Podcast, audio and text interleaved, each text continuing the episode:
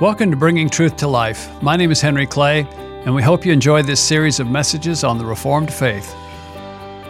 Well, welcome to the second week of Lightning in the Fog The Heartbeat and Hurdles of the Reformed Faith. Now, maybe you're thinking, well, last week was just fog. I'm working on it. But let me start with a verse in 1 Corinthians 10. 1 Corinthians 10 verse 11 says, Now these things happened to them as an example, and they were written for our instruction, upon whom the ends of the ages have come. These things have happened to ha, these things happened to them, the people in the Old Testament, as an example, and they are written down for our instruction, upon whom the ends of the ages have come. You've probably heard the famous quote that those who ignore history are condemned to repeat it. But last week we talked about terminology. What does reformed mean? And, and uh, how many people were not here last week? Okay. Well, I handed out Play Doh and everybody made a little cup or bowl or something. And that was forming a cup. Then everybody mashed or bent or folded or spindled or mutilated their cup. But you could still tell it had been something. So it was deformed. And then they were to reform it again and make it their cup again. And that's what the Reformation is referring to. It's the reforming of Christianity after it had been battered and smushed for a thousand years. So, tonight we're going to talk about the origins, that what are the headwaters and the history of the Reformed faith. Where does it come from? How did it how did we end up with what we ended up with? And so we want to, oh, well, I'll, I'll, take a look at the rest of the things. Next, the following week, we're going to do an overview of the, of the theology and the Constitution and, uh, and some of the distinctives of the Reformed faith. And then we're going to look at uh, the topic of Jeopardy, the, uh, the game that many of you are familiar with on TV, where they give you the answer and you have to guess the question. And the Reformed faith and the Westminster uh, Confession and all of that, it's like it's the answer but a lot of times you're wondering, well, I wonder what the question was. And because uh, you're thinking, well, if I were to write out, if I didn't know anything about that and I were just to start and write out what I think is the basics of the faith, I probably wouldn't have written what they wrote, uh, at least not a lot of it. So to try to understand uh, what were the different things surrounding the, the church at the time of the writing of, of our statement of faith that resulted in them expressing themselves and emphasizing the things that they emphasized. Then after Easter, we're going to look at some of the hurdles. These are the, the gristly parts. When we eat chicken with my mother, I'll probably get in trouble with this because this is being recorded, but anyway, she, one of her many, many virtues is that she is not a chicken waster, but according to her, the rest of us are. And if the bone is not completely clean of all meat and all gristle, then you are a chicken waster. Well, there's some parts of our theology that are more the gristly parts rather than the nice meaty parts. And uh, the parts that when a person hears it, it's like, we believe that? Uh, well, why do we believe that? And I don't know that I like that. And, and so maybe you just keep quiet, but it's part that whenever, if it, if it ever comes up, you sort of wince and stuff like that. So, or it may be just something that you puzzle about. And uh, so I picked four and uh, well, the hurdle number one is uh, predestination and free will. Hurdle number two is ice and fire because uh, our part of Christianity can degenerate into uh, kind of cold, the, the, frozen chosen. Have you ever heard that? You know, um, we're usually not the ones dancing in the aisles. And um, so to talk about ice and fire in the faith. Hurdle number three, infant baptism and the covenant. And hurdle number four, fatalism and prayer. If you believe uh, that God is uh, foreordained whatsoever comes to pass, why pray? So those are the four hurdles we're going to look at. Now, last week, uh, somebody asked the question, What is theology? And theology comes from uh, two words in Greek, one meaning God and the other meaning word. So it's the word about God or the study of God. It's used more broadly to mean the study of us spiritual things, of religion, but it technically is referring specifically to the study of who God is. Well, tonight we want to get into the headwaters and the history. Now, some of you like history, and probably a lot of you don't. I find it very helpful just because I'm a lot of times kind of curious where does something come from? I mean, how did we how did we get here? And sometimes if you look at history, you can kind of see, oh, okay, you know, that happens in your family history. You know, you go back a couple of generations, and if you look at the home that your your mom and your dad grew up in, it may give you some understanding of why they were the way they were, particularly in some of the things maybe you didn't like, didn't agree with. But maybe as difficult as they were, they were better than their parents were in that area. So, I mean, by looking at history, it can help. so, we're going to we want to look at uh, 1,500 years in 15 minutes. So, uh, I wish we had seatbelts on those chairs, but anyway. But let's look at the first 1,500 years of Christianity because in the year 1500 and a bit, uh, the Reformation started. So, I want to try and help you to understand what were the major things that went on in Christianity that got us to that point. Uh, Jesus, of course, was born in, uh, well, now they know, 4 BC. Four years before Christ, Jesus was born. That they made a little error in the, the way they originally set up the calendar. So they, but, and Jesus died in the, around 30. And then these first 300 years were marked by persecutions. There were 10 major persecutions, each lasting a number of years. So just about anybody that lived in those first 300 years of Christianity either as a child or in middle age or as an older adult, uh, experienced some type of persecution. Uh, sometimes it would just be that they would close down the churches and burn everything. Sometimes they would put you in prison. Sometimes they would they would kill you. They were killed sometimes at amphitheaters and as, as sport. But a very important thing happened just after the year 300. Does anybody remember what that was? The Pope became a Christian. Well, change your word. The Caesar. I know that's what you meant. it's always exciting when the Pope becomes a Christian. Um, but um, it was the Emperor Constantine was going along toward to, to fight this big battle, and according to his story, and he's sticking by it, was he looked up in the sky and saw a cross, and it said in Latin, "Under this sign you will conquer." And uh, so, anyway, uh, the Edict of Milan in 313 was issued, and they declared the Roman Empire that had tried to kill and wipe out Christians for 300 years. The Roman Empire basically converted and says, okay, we give up, we'll all be Christians. Was that good news? It was kind of a mixed bag. Why? Wouldn't that be great? No more persecutions. It got real political. Do you realize that just within, four, within 100 years, the monastic m- movement was starting, monks, nuns, people going off into the desert. You know why they were going off in the desert? I just read this this past week. Because the church, within 100 years, had already gotten so bad uh, it, and so political that in order to become a bishop or to get a, a choice place in the church hierarchy, they might pay somebody to, to bump off their rival because there was, a, there was uh, more and more money involved. And think, oh, that doesn't sound good. I mean, you think of pastors you may have had or even heard of that you did not think much of, and they weren't that bad. I mean, as far as you know, I mean, we're not talking, you know, the Sicilian mafia yet. Now, what happened about 100 years later after the Roman Empire declared itself to be Christian? In 400 and something.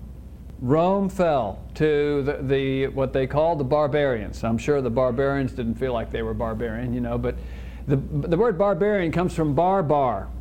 And it's what the Romans thought that when the barbarians talked, they, you know, they didn't understand them. So they said, there's bar, bar, bar. You know. So they're barbarians. Uh, they're people that talk strange language. So now we have the term meaning uh, uneducated savages. But uh, but Rome was sacked and pillaged, and didn't mean that all Christianity fell. I mean, there's still northern. There were places where Christianity was still going on in Constantinople, but but it was a. It, all of all of these period this from 400 to 800 was a time of great uh, turmoil and upheaval because all of these barbarian tribes were coming in and taking over Europe and what was formerly under the Roman Empire. So this uh, orange part in here from 400 to 800 uh, was pretty disorganized and disjointed, and they, they'd sort of lost their, the church had lost their bearings. Okay, and in this period of time was the rise of Islam, a little after 600. By that time, the church all over the, the world, uh, all over the known world, all around the Mediterranean, again, had reached a point of dead orthodoxy. They, a couple of the mistakes they realized now they made was they didn't translate the Bible into everybody's language. It was all in Latin. And so there in the north, north of Africa, they would do everything in Latin. So of course anybody that was really educated knew what they were saying, but nobody else knew a thing that was going on. And it was real stiff and formal and everything. And so it, that's one of the reasons that made it so easy for Islam to come in and conquer all of northern Africa to this day. And that's a long time ago. That's about, uh, what, about 12, 1300 years ago that uh, northern Africa, which was mostly Christian, was overcome by Islam. Now, in 800 is the next event we want to look at. Who knows what happened in, the, in 800 AD? Happened in Rome, and it's a name you've heard of Charlemagne. Charlemagne is Latin for Charles the Great. And he was a German king, and he was down visiting in Rome, and the Pope wanted help to defeat some of his enemies who were trying to take over his part of Italy. And so during Mass, he went over and put a crown on Charlemagne's head and declared him the new Caesar of the Roman Empire, the Holy Roman Empire. So all of this period of time in here, this gray stuff in here from 800 to 1500, actually it continued. The Holy Roman Empire was not dissolved until Napoleon. But what that meant was with the Holy Roman Empire, you really had the merging of the two, of the church and the government. Now, before, when the Roman Empire declared itself to be Christian, the government was still in charge. And when they had the Council of Nicaea, remember the Nicene Creed we, that we do once a month, or when we have the Lord's Supper that's longer, you know, very God of very God, begotten, not made, being of one substance with the Father, by whom all things were made. That's the Nicene Creed. That was done at the Council of Nicaea in 325. And it was the Emperor Constantine that called that meeting, and he presided over it. I mean, that'd be like George Bush calling a meeting for, with all the churches and say, look, guys, we got to get along. So y'all hash it out. And after I hear everybody, I'm going to make a final decision on it. We're going with that. And if you don't like it, you're going to jail. That's kind of the deal here back when the, the, the Roman Empire converted. I mean, they were still, they, had the, they were the ones still holding the spears and the arrows and everything. But here, in 800 and on, the church more and more was beginning to have the political, hold the political power, and they had sway over the kings themselves. How could they have sway over the kings? Well, they could say, this king, we're going to excommunicate him, so none of the priests in his country are allowed, under pain of also being excommunicated, to give him the Lord's Supper. And according to their doctrine, if you didn't get the Lord's Supper, you were going to hell. And they also wouldn't let him have extreme unction, which is the, the rite they give right before somebody dies. And without that, also, you were maybe not going to heaven. And so they could, they could really scare guys. So during the, this, uh, from 800 to 1500, the church was extremely powerful with all the problems that come with that.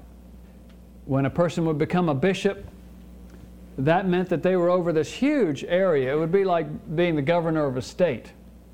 You got all the, all the income from there. So regular noblemen would, would say, Well, I would really like to be bishop there because their farmlands are really profitable, the monasteries are, it's a great business, you know.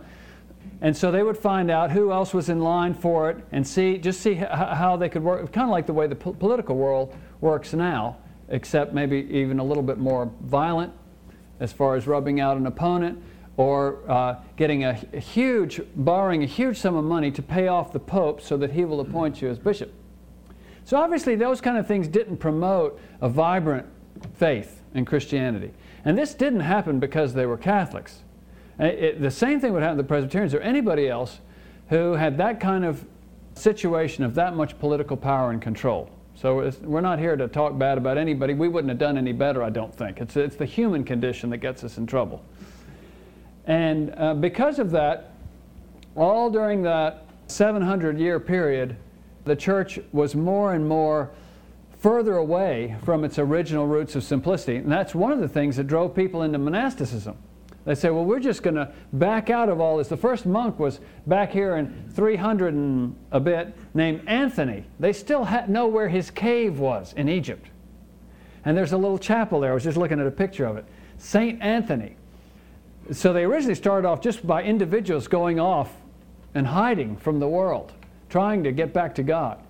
But it ended up being getting to be where was, the church realized this is kind of extreme and there are all these weirdos going off in the desert and you know who knows what they're doing. So they would be safer if they were clumped up together in a group and, and kind of organized. So that's what benedict did around here.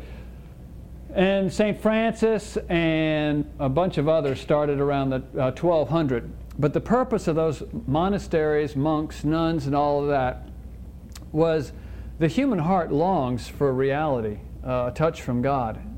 And since the church had so far departed from anything other than just of the formal once a week, or even if it was every day, but uh, the Mass in Latin and a lot of pageantry, but, but just that no one had a Bible, no one read the Bible. You were, you were not allowed to read the Bible.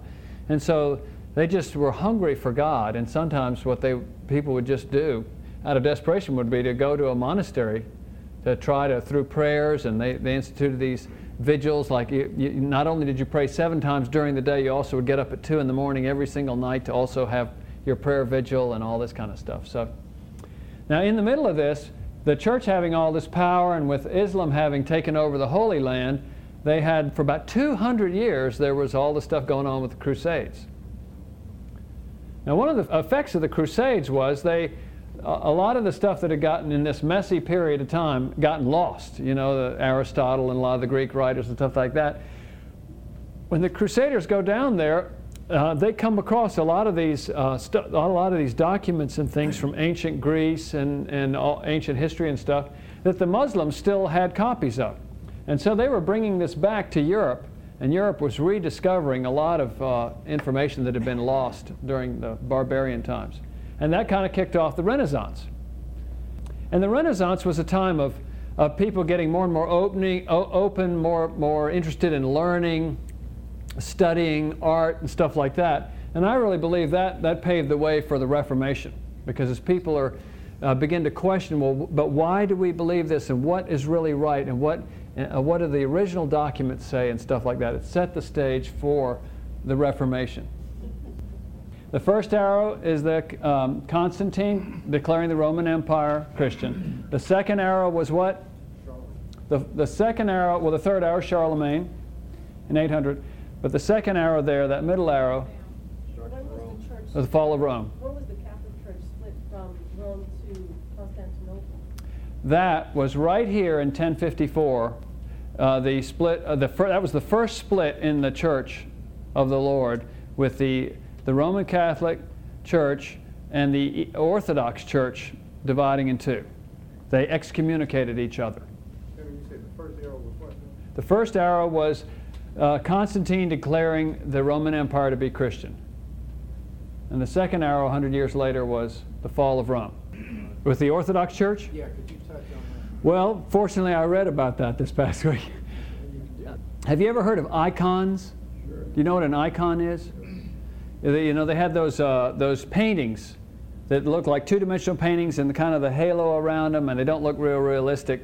And a lot of times they're on triptychs, you know, and you open up the triptych, there's the icon. Well, turns out that in, in the East, Constantinople over, over there, Turkey, you know, their understanding, to this very day, their understanding is that they somehow enter into communion with God through the icon that by that there's some there's it's not just a, a, a remembrance that when they go into church or into a person's home and the icons are there, they greet the icons first and do the sign of the cross or something. But for Western Christianity, it's like that's idolatrous. That just breaks the Old Testament commandments of you shall not make any images, you shall not bow down and worship them. And so, I mean, there were political issues also, but that was, I think, one of the main theological issues. Good question. This is a sheet I did one time. I don't know how this is going to even look on here. It looks impressive. Let me tell you what it is in one minute. But this is an overview of the first four centuries. These are all the Roman Caesars up here.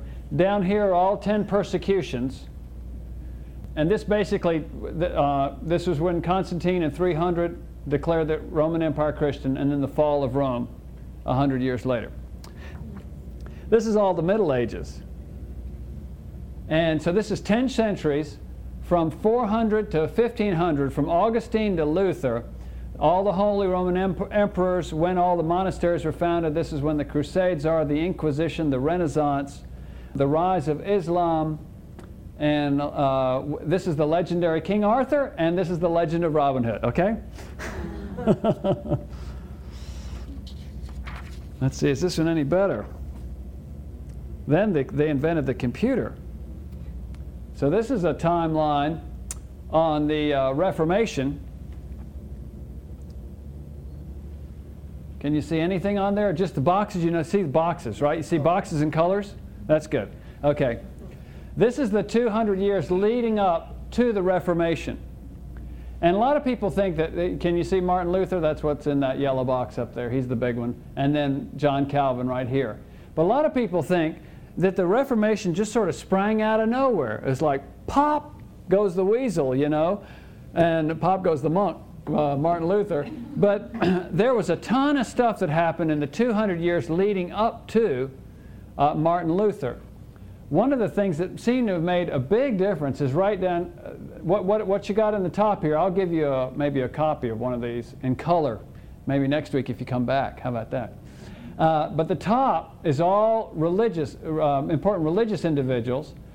In here is all European history, the kings of England, France, Spain, the Holy Roman Empire. This is the line for the, the, uh, the church with the popes and stuff. Down here is art, literature, and philosophy. This, this big box here is the Renaissance.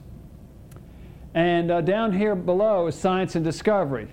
You know, all the people you read about Magellan, Copernicus, Columbus, Kepler, Galileo, and uh, William Harvey for those medical guys. Um, and when was and when the Black Death was. So you look at you look at Martin Luther, and this is 1500 all the way down here, and you realize just just 50 years before that, the printing press was invented. Now before that, see the Catholic Church could isolate somebody. Well, they were isolated anyway. The, the, some of the reformers before Martin Luther were John Wycliffe, John Huss. See, Wycliffe lived a full 120 years before Martin Luther. We mostly know the name Wycliffe just because of the Wycliffe Bible translators, but that's, that's when he lived, was 150 years before Martin Luther. The, another, Savonarola in Italy, another, another early reformer. And these are people that, that realize something is desperately wrong with the church and things need to change, but the church was able to rub them out. And uh, they couldn't get their message out far enough, fast enough and the church could isolate it and stop it.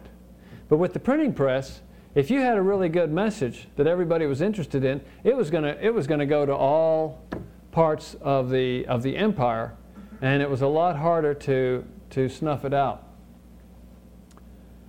One of the reasons why I did this chart was I was kind of curious to see what was the interplay between the Renaissance and the Reformation. I didn't know when I started this was the Renaissance at the same time? Was it after? I mean, was it something that the Reformation kicked off? Or, or was it before and maybe somehow led to it?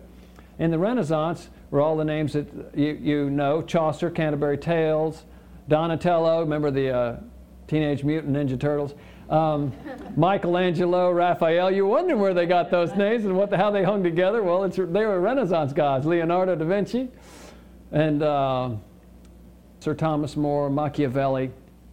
These are all the guys down there in the Renaissance. And like I said, that is one of the things I believe that prepared the way mentally for the Reformation because people were, were studying the old Greek writers and they got, got old texts of the Bible.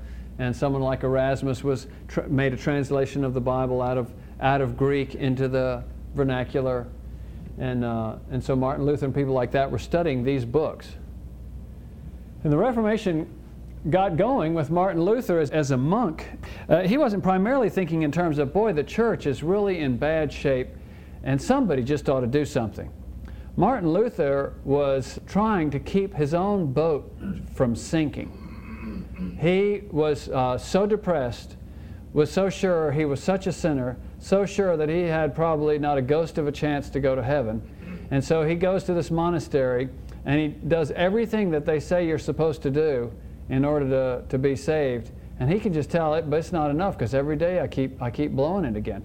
He went to his, uh, his, his kind of his boss, his uh, superior, uh, like the mother superior in Sound of Music. Well, he had a father superior or something. And, and he would go and to do, to tell, you know, do his confession and say, well, I did this and this and this. And, and his confessor or, or the, the priest would say, well, you need to pray this many Our Fathers and Hail Marys and do this and that, and then I'll, I'll say it's okay. You know, God will forgive you. But he'd be coming every day, uh, Martin Luther, with about two hours of stuff. And this, and I thought this, and this, and that, and the other. And it was all just, you know, the guy saying, you know, he said, please, don't come back again until you've got something really worth confessing, you know. Uh, but Martin Luther was just killing himself with fastings, with staying up all night. Uh, and another thing that really affected him was he thought, well, if I go down to Rome, I'll get extra credit. What, what was the credit system that they had? That they, they had this, they'd come up with this doctrine of the treasury of merit. And that Jesus got so much credit by living a perfect life and being the Son of God and everything that he had like extra credit. You know, he had not only enough for him to have life forever, but uh, he had a bunch extra. Uh, it would be like if you had some, I don't know, some free passes to the movie, and you only, you only need one to go in. But you got these other 10 free passes. So these other guys said, Well, would you, could I have a free pass? And said, Well, sure, well, take me out to lunch tomorrow and I'll give you one of my free passes. So they had this whole system set up where, since you can't possibly live up to everything you need to live up to, uh, we, we have ways, the Lord has ways to help you get extra credit to make up for where you're, to pull your grade up. And one of the ways you could do that is you could go visit relics. Uh, you know, you, some of you have, who haven't heard this, you know, it, it kind of comes as a surprise. But you would not believe all the things that they had, that they said had to do with Jesus and the disciples. They had, at this church, they had a piece of the cross. They had in a vial tears of the Virgin Mary. In Cologne, it, that's where all of the relics for the, for the three wise men are. Today, you can go to, to Rome and visit the relics of the three wise men, their tombs, uh, maybe a tooth from one of their horses. They had all, they, a piece of the gold, uh, a little bit of the frankincense and myrrh. And you know, it's the sort of thing, and if you believe that that really was always what they said it was, then we have some property to sell you at the end of this time. But but anyway, they had inculcated in the whole church that if you will go make a pilgrimage to this church and go and pray in front of this wise man's horse's tooth, 10 Hail Marys and a couple of Our Fathers, then you get, and they have a number, you get this many credits. I mean, indulgences is what they called them. And so Martin Luther thought, and most of the relics, where were they? In Rome. That's where they had the stairs supposedly, that they brought from Palestine that Jesus had gone up when he was tried. And that's where they had the relic, the, the, the bones of St. Paul, St. Peter. I mean, some of the relics are probably true. But if you would go and visit the relics and pray there, you would get, and you could add it all up. You know, man, that's that's four thousand. It's like green stamps or something. You know, for those of us that remember that. And so he goes down to Rome because he thought, man, I can rack out in Rome with the indulgences, with the, with the extra credit, maybe that'll get me feeling okay about myself. And he goes down there, and, and in Rome, uh, you know, he was up in Germany where everything was a little bit more out in the boondocks and everybody's basically behaved themselves. But down in Rome, he realized how rotten at the core the church was. And you know, you'd hear the rumors about how this guy got in place as a bishop because he paid this other guy to go poison his rival and this and that and the other. And then you'd hear how the Pope had 15 illegitimate children by 15 different women and all of these kind of things. And he was scandalized, you know. I think, here I thought I was in trouble of going to, uh, you know, uh, maybe tr- um, be going to hell. And it looks like the whole church is going to hell, you know. So uh, that he came back deeply troubled by what he saw in Rome. And so when he got back, he was still, now he, he went depressed about himself. He came back still depressed about himself, but also depressed about the church. And his boss thought, if we don't do something, this guy's going to kill himself. I mean, either he's going to starve himself to death or he's going to jump off a cliff. We got to find something to distract this guy because he was so smart. So he, uh, he told Martin Luther, he said, Martin Luther, I want, you to, I want you to be a teacher. He says, A teacher? He says, I don't even know what I'm doing. He says, That's okay, that's okay. It'll all work out. He gets him teaching theology, and Martin Luther begins to study the book of Romans and then the book of Galatians, or maybe it was the other way around, but those are the two books he was studying in order to teach it. And as he got into the scripture and just soaked in the scripture and thought, well, I wonder what that means, and, and getting beyond all the stuff he'd been taught that really wasn't from the Bible, but was just kind of barnacles that had grown on the church's ship over the years, as he studied the scripture, bit by bit, and in fact, one day he came, he came to the place where he realized all of a sudden that salvation was by grace alone. It was like an atom bomb had gone off in his head. All this time, for all of his life, he thought it was by works. And this last part of his life, he'd been thinking, well, if it's by works, I better get busy. And he was. And, and he did everything he could. And the further he, the more he tried, the more he realized how far away he was from ever possibly being able to save himself by his own works. And at that moment, it was like everything opened up for him. And then he, as he read the rest of the scripture, he realized that's what this whole thing is about. It's that salvation is by grace through faith. Now, what was the trigger point? That was all Martin Luther. Like I said, he didn't get into the Reformation stuff to reform the church. He was trying to not go to hell. He was just trying to figure out how do I keep my own boat afloat. Well, at this point, his boat started floating. You know, I mean, that's our hope, is that Christ Jesus died to save sinners, and that we have hope because of the grace of God that God can forgive us because of Jesus Christ. Not because He doesn't forgive us because now we're trying really hard. He forgives us because Jesus was already perfectly obedient and died for us on the cross. So Martin Luther now, his boat's floating, and what happens? But next door, uh, uh, like we're in, we're in Northeast Columbia, in Pontiac, this guy shows up because they're trying to build St. Peter's in Rome. Remember that big, huge, beautiful church in Rome where the Pope waves to people, you know, and goes through in the Pope mobile. And the big dome and the big arms that come around, like holding, holding the people in there. And uh, supposedly built over the tomb of uh, the apostles and everything. Well, they were in the process right here, uh, right here, of trying to build St. Peter's, and it cost a lot of money. And they think we need to make, we need to have, re- get some new revenue. And so they thought, well, Everybody's trying to get extra credit. We'll make it easy.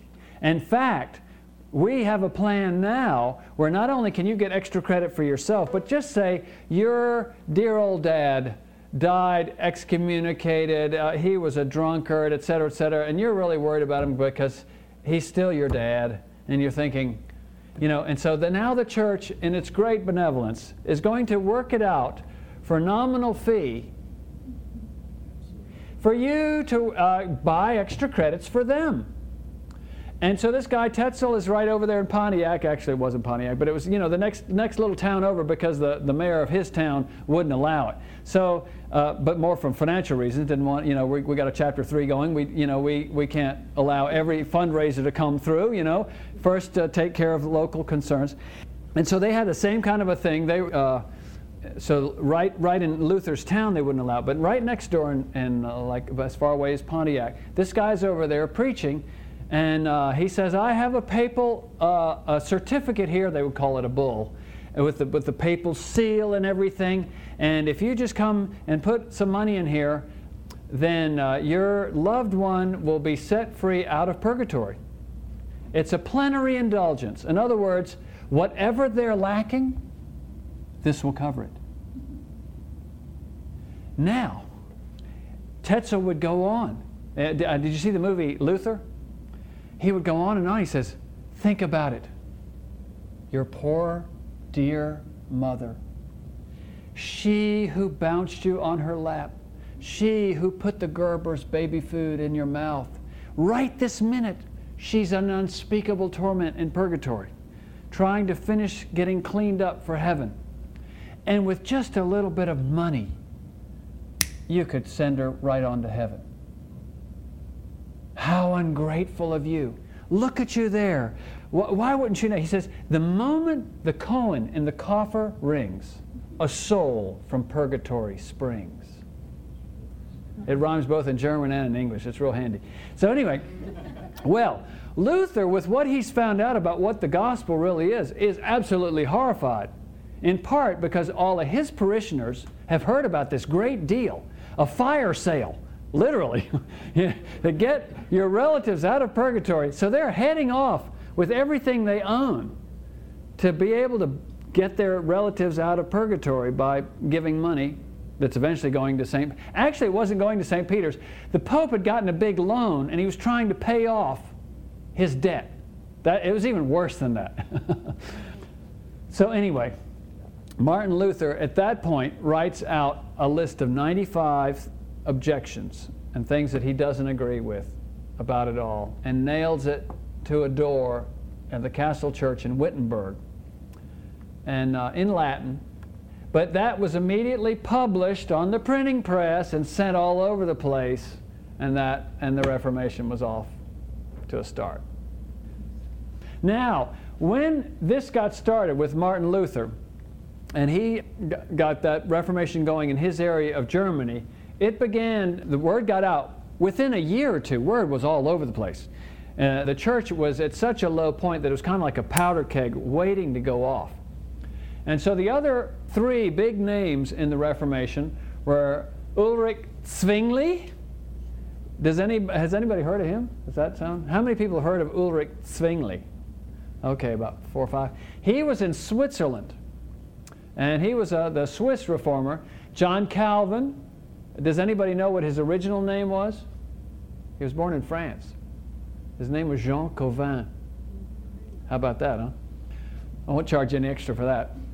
And he uh, had to get out of town in France because uh, they were, France was, has always been pretty rough on people of the Re- Reformation. And so he ended up also in Switzerland. And the other big name is uh, John Knox. But anyway, so they're, they're all pretty much contemporaries. John Huss was a hundred years before. He was over in Bohemia, and he was, I believe, burned at the stake, wasn't he? So that was back again before the printing press and before they could really get the word out. Okay, so in this period of time, what were all of them wanting to do? They all had the same idea in mind. It was Reformation, to reform the church, to go back to the original documents, in other words, the, the Bible as in the Old and New Testament, and say, what should Christianity look like if you just use the Bible? That's what they all wanted to do. And I, what I've realized is I, as I read them, they were all working with a presupposition, maybe two presuppositions. One presupposition was if everybody sincerely looks at the same Bible, they'll come to the same conclusion on everything. And that didn't end up working out that way. That's why we have lots of denominations. But they had no way of knowing that. I mean, no one had ever uh, gotten a big group of people together to look at the Bible. So they, their original assumption was if you're sincere and you read the Bible, you'll come to the same conclusions I came to. And if you didn't, you just have a hard heart. I because I mean, I'm, I know I'm sincere. And so if you didn't come up with what I came up with, you must not be sincere. Now, I want to talk to you, the last little bit we got remaining, is uh, what are the two main things that drove the reformers? What were they looking for more than anything else in what they were doing, particularly with the, what we call the Reformed tradition. Uh, what are the headwaters of the Reformed faith?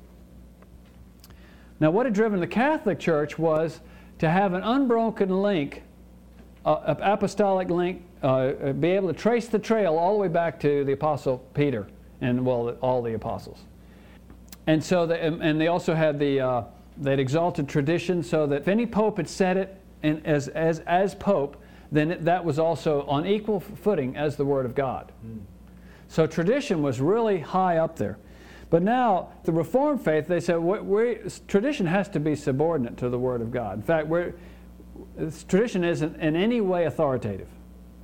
The only thing that's authoritative is God's Word. And so when you, whenever you read Reformed theology, more than, more than any of the others, more than Anglicanism, Lutheranism, even Methodism, and, and uh, a lot of the other branches. But if you just talk Reform, the Reformed faith, that's not just Presbyterians, they're also Reformed Baptists, they're different Reformed groups. When you use the word Reformed, there are two main things that drove their search for to understand the Christian faith. And it's these two things the, the glory of God and the Word of God. These are the headwaters. This is what they put first. They say, more than anything else, uh, we want our theology to be a theology. We start with God, it's the study of God.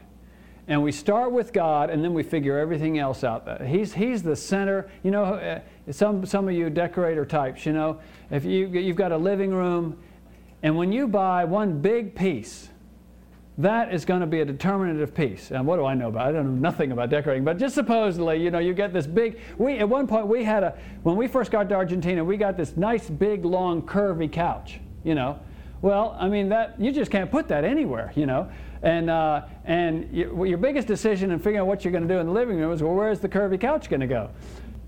And so the, uh, they had in, in their approach to understanding uh, the Christian faith, they said, let's start with God. Let's not start with the church. We're not starting with the individual. Uh, who am I and how do I feel and what do I want for breakfast today? We're going to start with God. Who is He? What has He revealed about Himself? And we have learned from God that, that man's chief end is to glorify God and enjoy Him forever. So we're going to put the glory of God first. And uh, equally, in order to do that, the other headwater, or what, where everything flows out of from, in Reformed theology, is the Word of God. What does the Bible say? Yeah, but I sort of feel this way, or I kind of like, no, what does the Bible say? Well, my dad always said, what does the Bible say? Well, the president said, no, what does the Bible say? And so, more than, as, as much or more than any other branch of Christianity, when you talk about Reformed faith, sometimes you can think, well, maybe that's just sort of a weird thing of, you know, I always picture Presbyterians like castles. You know, they're, uh, they're, the old churches look like a castle turret and all this kind of stuff, and they use these big stones, and you think, well, maybe it's just kind of a, a weird Scottish brand of Christianity or something like that. But the essence of the Reformed faith, now you may disagree that maybe you don't agree with all they came up with, but you need to know that this is why, what, what was driving them, what was motivating them. Now, you know, everybody's imperfect in their ability to understand the scriptures. But knowing this, that their intent wasn't to make something Scottish or English or traditional, or, uh, uh, but it was to pursue an understanding of the Christian life that put God in first place and glorified Him and represented as closely as possible what does the Bible say. So when, next week we're going to get into, well, what conclusions did they come to? But at least you know what their starting point is. I told you tonight how, they got, how it got started historically. And then as they got started, what were the main things that they were thinking? More than anything else, we've got to hold on to these two things. That's the history and the headwaters of the Reformed faith. And next week we want to look at, as they studied their Bible, those, those first 30 years, what did they discover? About God, about man, about how one is saved, about the way you organize the church. And just like we looked at 15 centuries in 15 minutes, well, we'll look at uh, 30 years of their discoveries in a couple of charts next week. We can't cover it all and explain it all, but you at least have the overview. And for some, maybe that's enough. okay? Well, let's close in prayer. Heavenly Father, a lot's gone on before us. And some very fine men have put their life at risk to get back to the Bible and to study, to find the old ancient paths of knowing God, of drawing near to God, of how to have eternal life, of who is Jesus Christ and what was God's purpose in Him. And what is your will for us uh, individually and as a church these days? Lord, teach us new things and thrill our hearts again with old tr- ancient truths that set us free and put a spring in our steps. In Jesus' name, amen. Thanks for joining us on Bringing Truth to Life. If you like our content, please subscribe and give us a review. This helps more people find our podcast.